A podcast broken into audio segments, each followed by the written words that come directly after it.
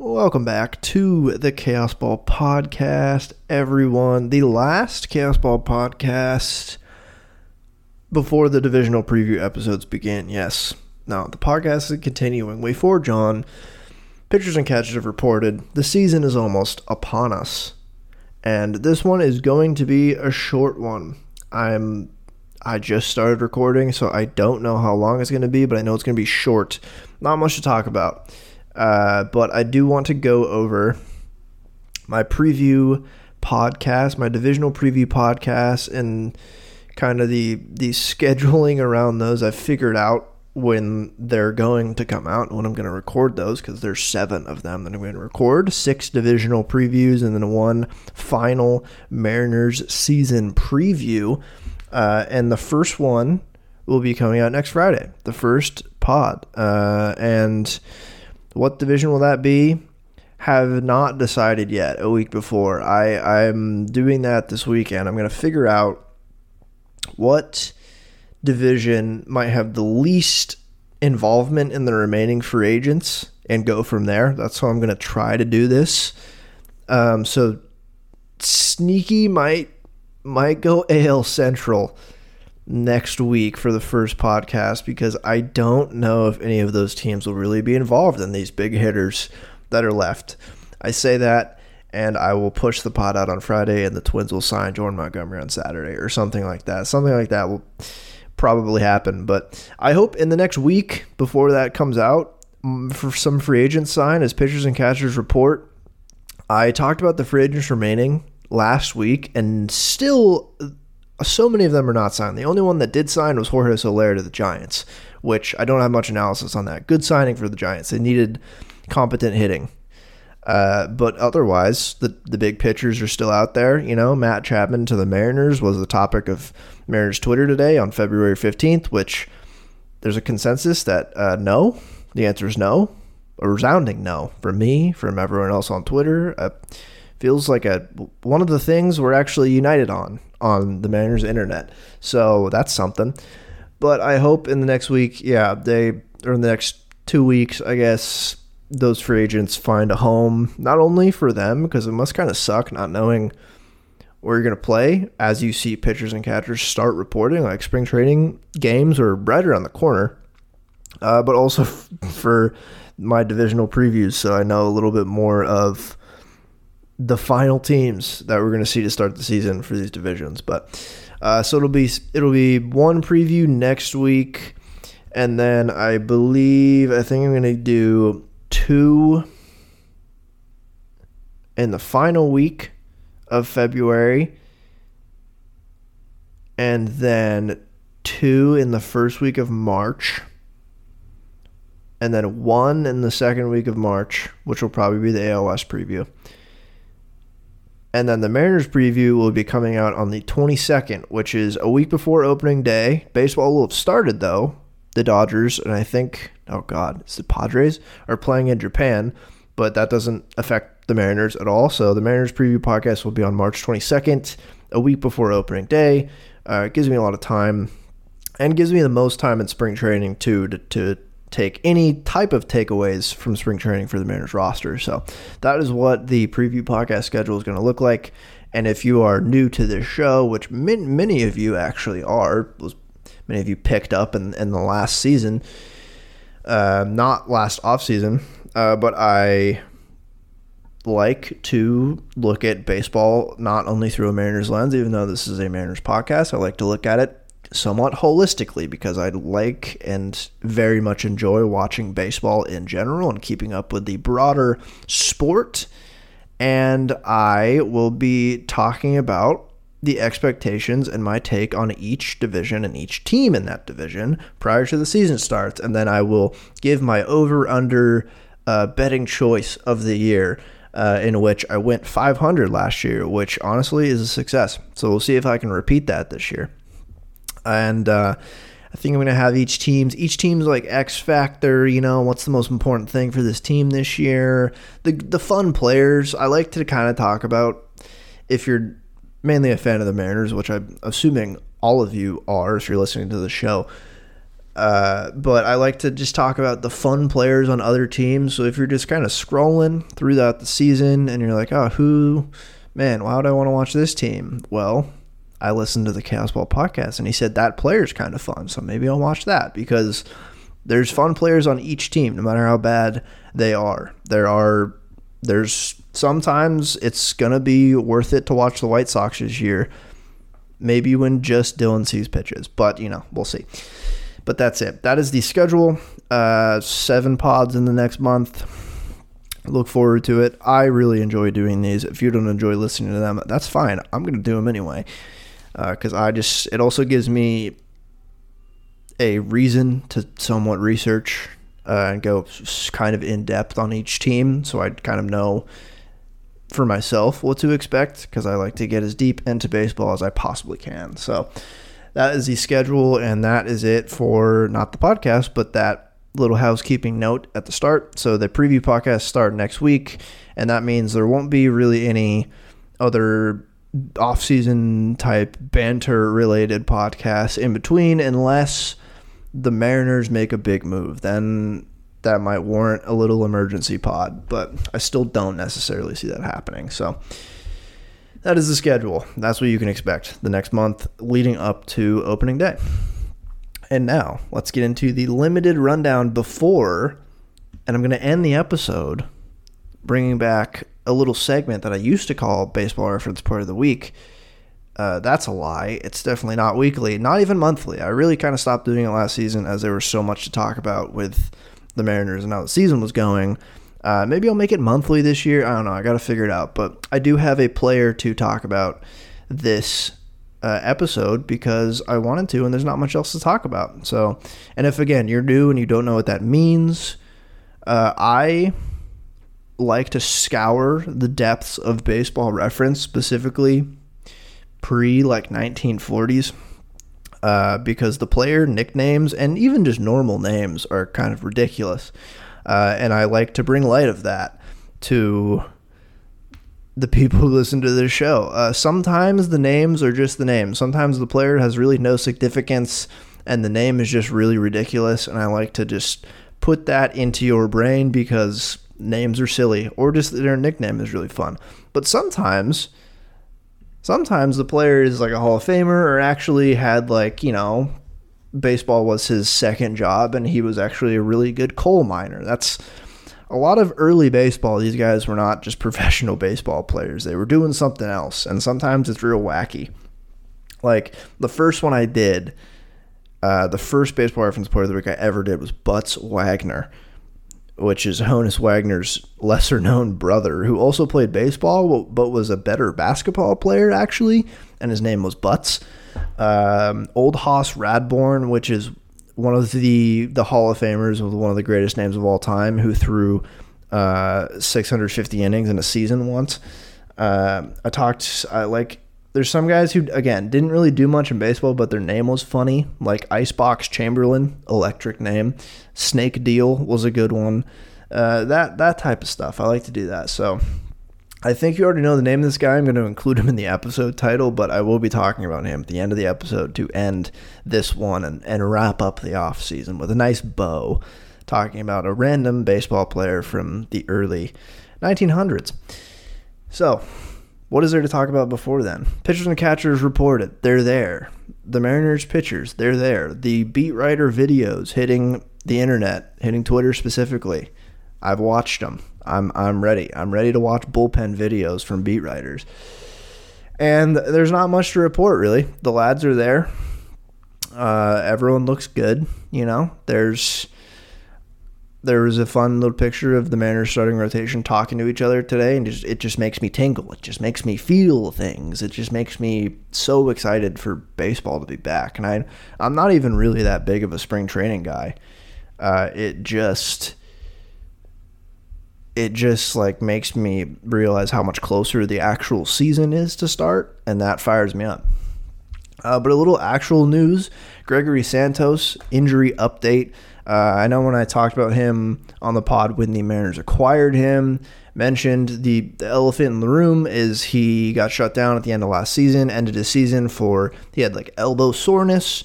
Uh, and apparently, he's not actually dealing with elbow issues, according to Ryan Divish. Uh, he's not there right now in spring training. He's going to be a little behind. He's not going to throw off the mound right away. Apparently, he felt some soreness in his lat area after throwing a bullpen in Peoria, presumably like yesterday, a couple days ago. Uh, and so the M's decided to dial it back and slow play him to spring, which is probably for the best, uh, according to Ryan Divish. And it's good news. It's not his elbow. I mean, lat issues are the other one with pitchers where it's not like they're going to, they might not be out for the whole year or require surgery, but like lat issues are tough.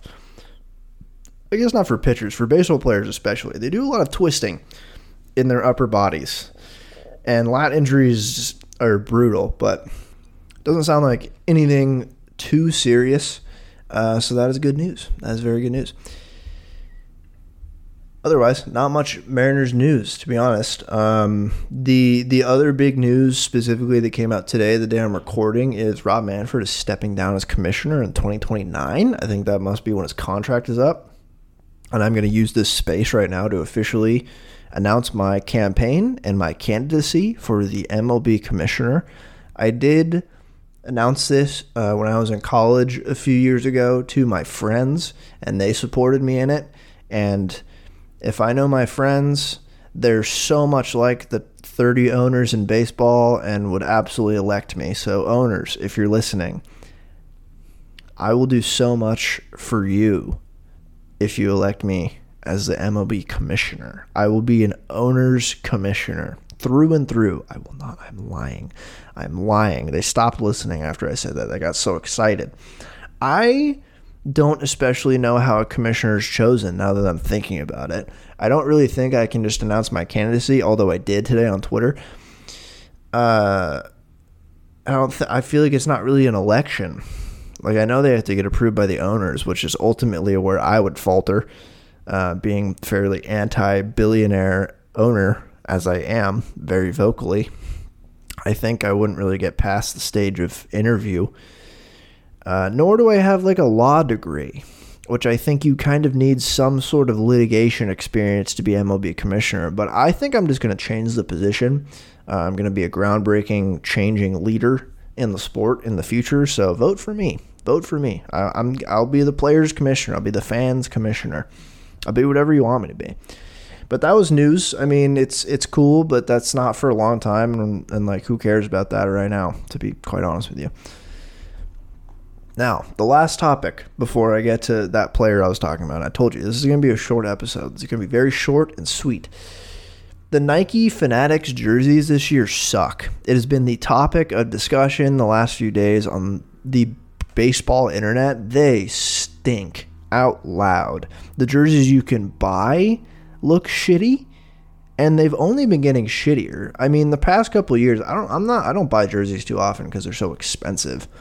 Um, actually, I don't think I've ever bought a baseball jersey for myself. I've gotten them as gifts.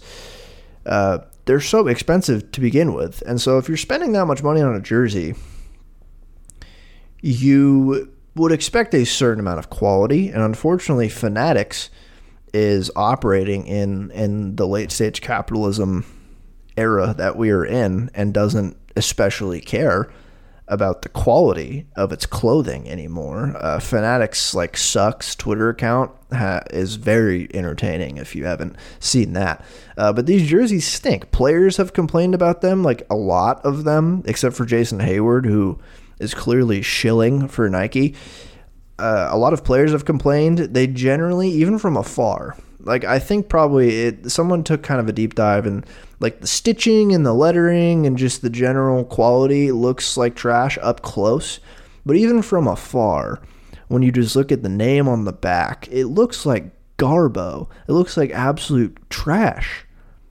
Like uh, and it's it's something where I think if enough players complain about it, I think that some change could be made because it's one thing for the jerseys that the teams sell to suck and be poor quality that's at least something where it's like it shouldn't be, but it's more predictable. The jerseys on the field sucking and being poor quality and looking bad is not really what I had on my bingo card because I would at least think these these greedy greedy corporations and like Michael Rubin at Fanatics would cater at least to make the players look good. And MLB jerseys in general look good. I think MLB does a great job of making jerseys look clean, like they look nice. Generally, the stitching is good. The lettering on the back is big. You can see it from afar and it looks like the lettering is not only smaller and not really stitched, more painted on this year, but also the name is kind of smaller and wrapping around the number instead of like being more straight and more pronounced, which how or what's Christian Encarnacion Strand's jersey going to look like? I demand to know because I saw Verlander, his jersey today on Twitter, and it was wrapping around fairly significantly. And his name is like half the length of Encarnacion Strand. So what are they going to do with his? Uh, I just want to talk about that because that sucks. The jerseys suck. If if players are complaining about it, you know it's bad. Because I don't think players would generally give a shit if there was a slight drop in quality. Like I'm sure there has been the past couple years, but it's it's a it's a steep drop off this year, and it's unfortunately very reflective of the fanatics and Nike uh, stuff that they've been putting out the past couple years. Not only like printing mistakes are becoming more common, but the just general quality of the clothing has clearly declined. Obviously, what is going on is they're trying to squeeze as much profit out of their business as possible. I'm sure they leaned out their supply chain uh, after the pandemic had all that issues and i'm sure they're not paying as much money to have them produced and i'm sure the quality of the goods that they're getting is not as good i'm sure everything they're doing is is of poorer quality but they're charging more money for it which is unfortunately very emblematic of society if you are listening to this and or or live in America even specifically. It just uh, shit sucks. But the jerseys stink. That sucks. I this doesn't affect me personally too much. I'm not someone who buys jerseys every year or even every other year. I don't buy jerseys often. But uh, that it just sucks to see players complain about it. Again, except for Jason Heyward, who I demand to know how much they paid him to take that video of him saying, "Wow, these jerseys are great. The quality is so good." After countless players and media members had shit on them all day. Conveniently, Jason Heyward from the Dodgers main account is talking about how nice the jerseys are. Just yeah, that's that's something. Uh, but let's get into it. Let's get into Grover Lowdermilk, as you saw in the title. Yes, his name is Grover Lowdermilk. Again, if you're new, this is the type of vibe we're going for. I go and look at Brooklyn Bridegrooms rosters. You know, I go and look at early St. Louis Browns rosters and find these guys. And this guy's name is Grover Lowdermilk. I mean, that's for one, awesome name. And there's more lore around this name than you might think. Because his full name is Grover Cleveland Lowdermilk. And now, there inside you there are two wolves. And if you thought of the baseball player Grover Cleveland Alexander first, baseball wolf. And if you thought of the president, Grover Cleveland first, history wolf. Now, not only did I I knew about Grover Cleveland Alexander, the pitcher. He's in the Hall of Fame. He's one of the greatest pitchers of all time. He like an iconic pitcher for the early um, Philadelphia Phillies teams that won a few World Series, and he has his jersey retired by the Phillies, I'm pretty sure. And he it was one of the earlier Hall of Famers elected in like the 30 or 30s or 40s. Grover Cleveland Alexander obviously shares the name with Grover Cleveland, the president. And now I learned of a new guy, Grover Cleveland Lowdermilk, who was born on January 15th, 1885, and in a fashion that was not uncommon at the time, he was christened with the name of the current president, Grover Cleveland. And that's when I learned that that was a thing. We used to just name our kids after the current president. That's kind of crazy. Like, be more creative than that. Like, the first name, sure, but having your full name be Grover Cleveland Lowdermilk, or Grover Cleveland Blank, whatever your last name is, is kind of whack to me. Like, be more creative than that, guys. Like, I wonder when that stopped. Like, this was in the late 1800s, so it, I'm uh, it probably stopped in the early 20th century. You got to think, but that I had no idea that was a common thing of that time. And then I also looked it up. So he was born on January 15th, 1885. Grover Cleveland was in office March 4th, 1885 to 1889. So clearly he was he was the president elect at the time. Which I guess was good enough for the Lowdermilk family to name him Grover Cleveland uh, instead of Benjamin Harrison, the lame duck president at the time. Thought that was interesting. Um, but I, I haven't talked about his baseball career at all because I got down a rabbit hole of looking up players who were named after presidents.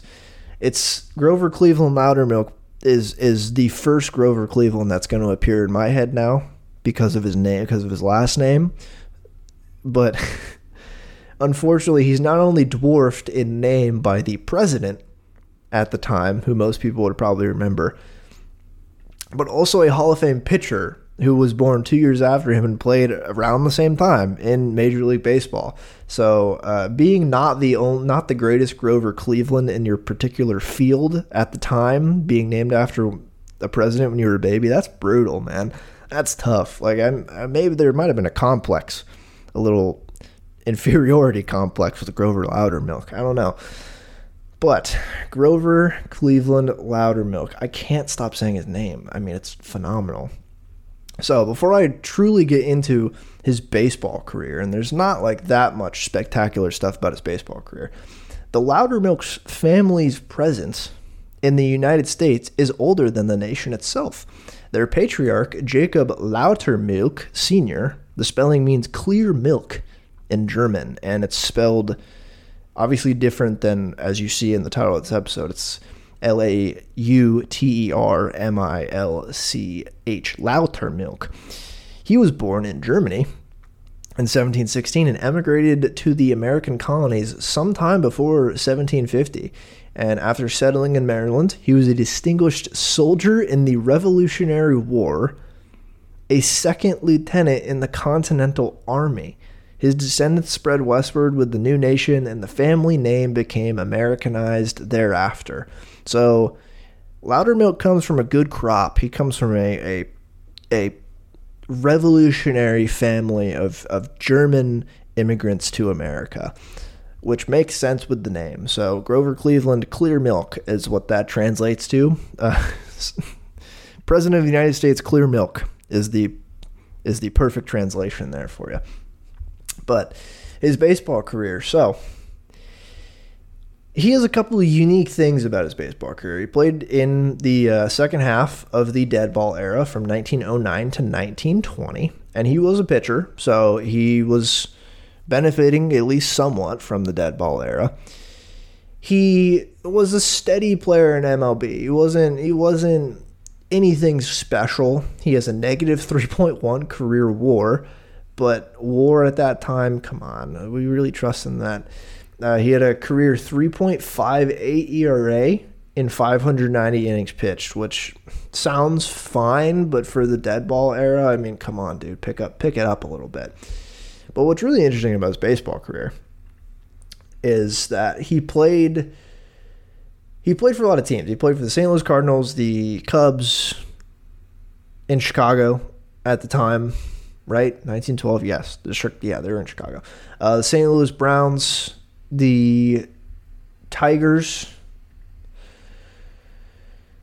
of why am I the Detroit? Yeah, they're in Detroit. Uh, the Cleveland Indians. He played for then the St. Louis Browns again, and then he finished his career in 1919 and then 1920 on the Chicago White Sox. And if the 1919 Chicago White Sox concept rings a bell in your head, it's because that is the Black Sox year. That is the 1919 World Series White Sox year, uh, where a few White Sox players were found in a scheme of, of fixing the World Series. It's one of baseball's biggest scandals. I mean, it might be baseball's most well known scandal, especially because of uh, the aftermath of it, and also just it was. I don't think there had been really a huge baseball scandal up until this point in organized baseball. Not a not to this degree in the World Series. I mean, and there's a unique name. It's the Black Sox.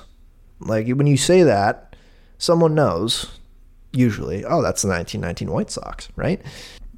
So here's a little a little blurb um, of like his involvement. He was cleared. He wasn't one of the the fixers of this World Series. So he was he was cleared from this. He was not banned from baseball like the uh, the six teammates. Uh, they're not six. There was more than six. Um, like his teammates were that did this. So some background: the White Sox were favored to win the World Series against the Cincinnati Reds, and with Eddie Cicotte and Lefty Williams anchoring the rotation, Lowdermilk didn't figure to see much playing time in October. Yes, you kind of needed one or two guys back then, and you were fine pitching wise. But in game one, Cicotte was knocked out early after allowing five runs in the fourth inning, and Lowdermilk was sent in for mop up duty at the end. He allowed an RBI triple to pitcher Dutch Ruether and walked a man and hit another in the eighth inning as the Reds won 9 to 1.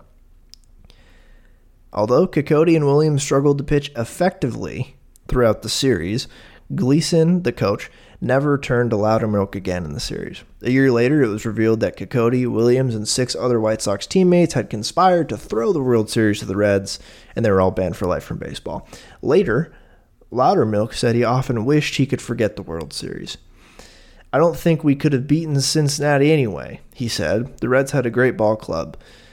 I mean, I feel like that's kind of lessening the blow of this a little bit, Grover. Um, you were favored in this series, but so it's good. It's good. He pitched on the 1919 White Sox, but he wasn't one of the one of the guys a part of the Black Sox scandal who got banned from baseball. So that we know.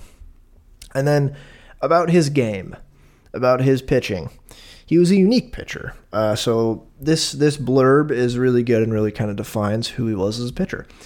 Lowdermilk's wildness kept him from being a more successful pitcher. In the 590 and a third major league innings that he threw, he surrendered 376 walks against 296 strikeouts and he hit 37 batters. He finished with a win loss record of just 23 and 39 in the majors. But his lack of control wasn't as much of a hindrance in the minors, where he won 181 games in 12 seasons. Still, Lowdermilk frustrated managers and teammates who expected more from a pitcher whose fastball was often compared with Walter Johnson's. Hall of Fame umpire Billy Evans once wrote, Lowdermilk ought to be one of the greatest pitchers in the business.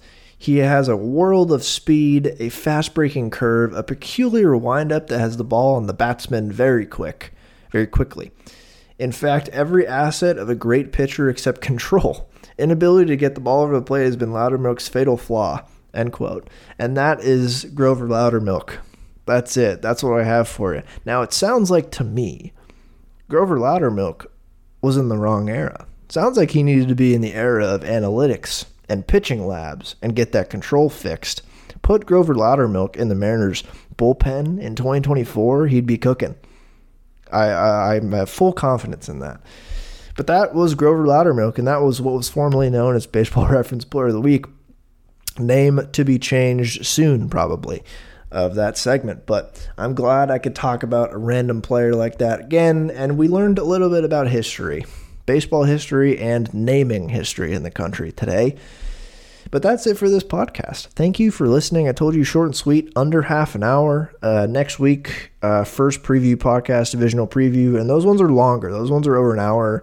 I try to spend 15 to 20 ish minutes talking about each of the five teams in the division. So they're longer, uh, and I, I, again, really like doing them. I'm happy to do them again this year. Uh, first one next week. Still, I'm leaning AL Central, uh, but still to be determined, like the order in which I'm going to do these. But appreciate you listening. Of course, thank you for all the new listeners. If you're listening this far, welcome to a full season of this podcast. And of course, recommend it to your friends if you want, if you can.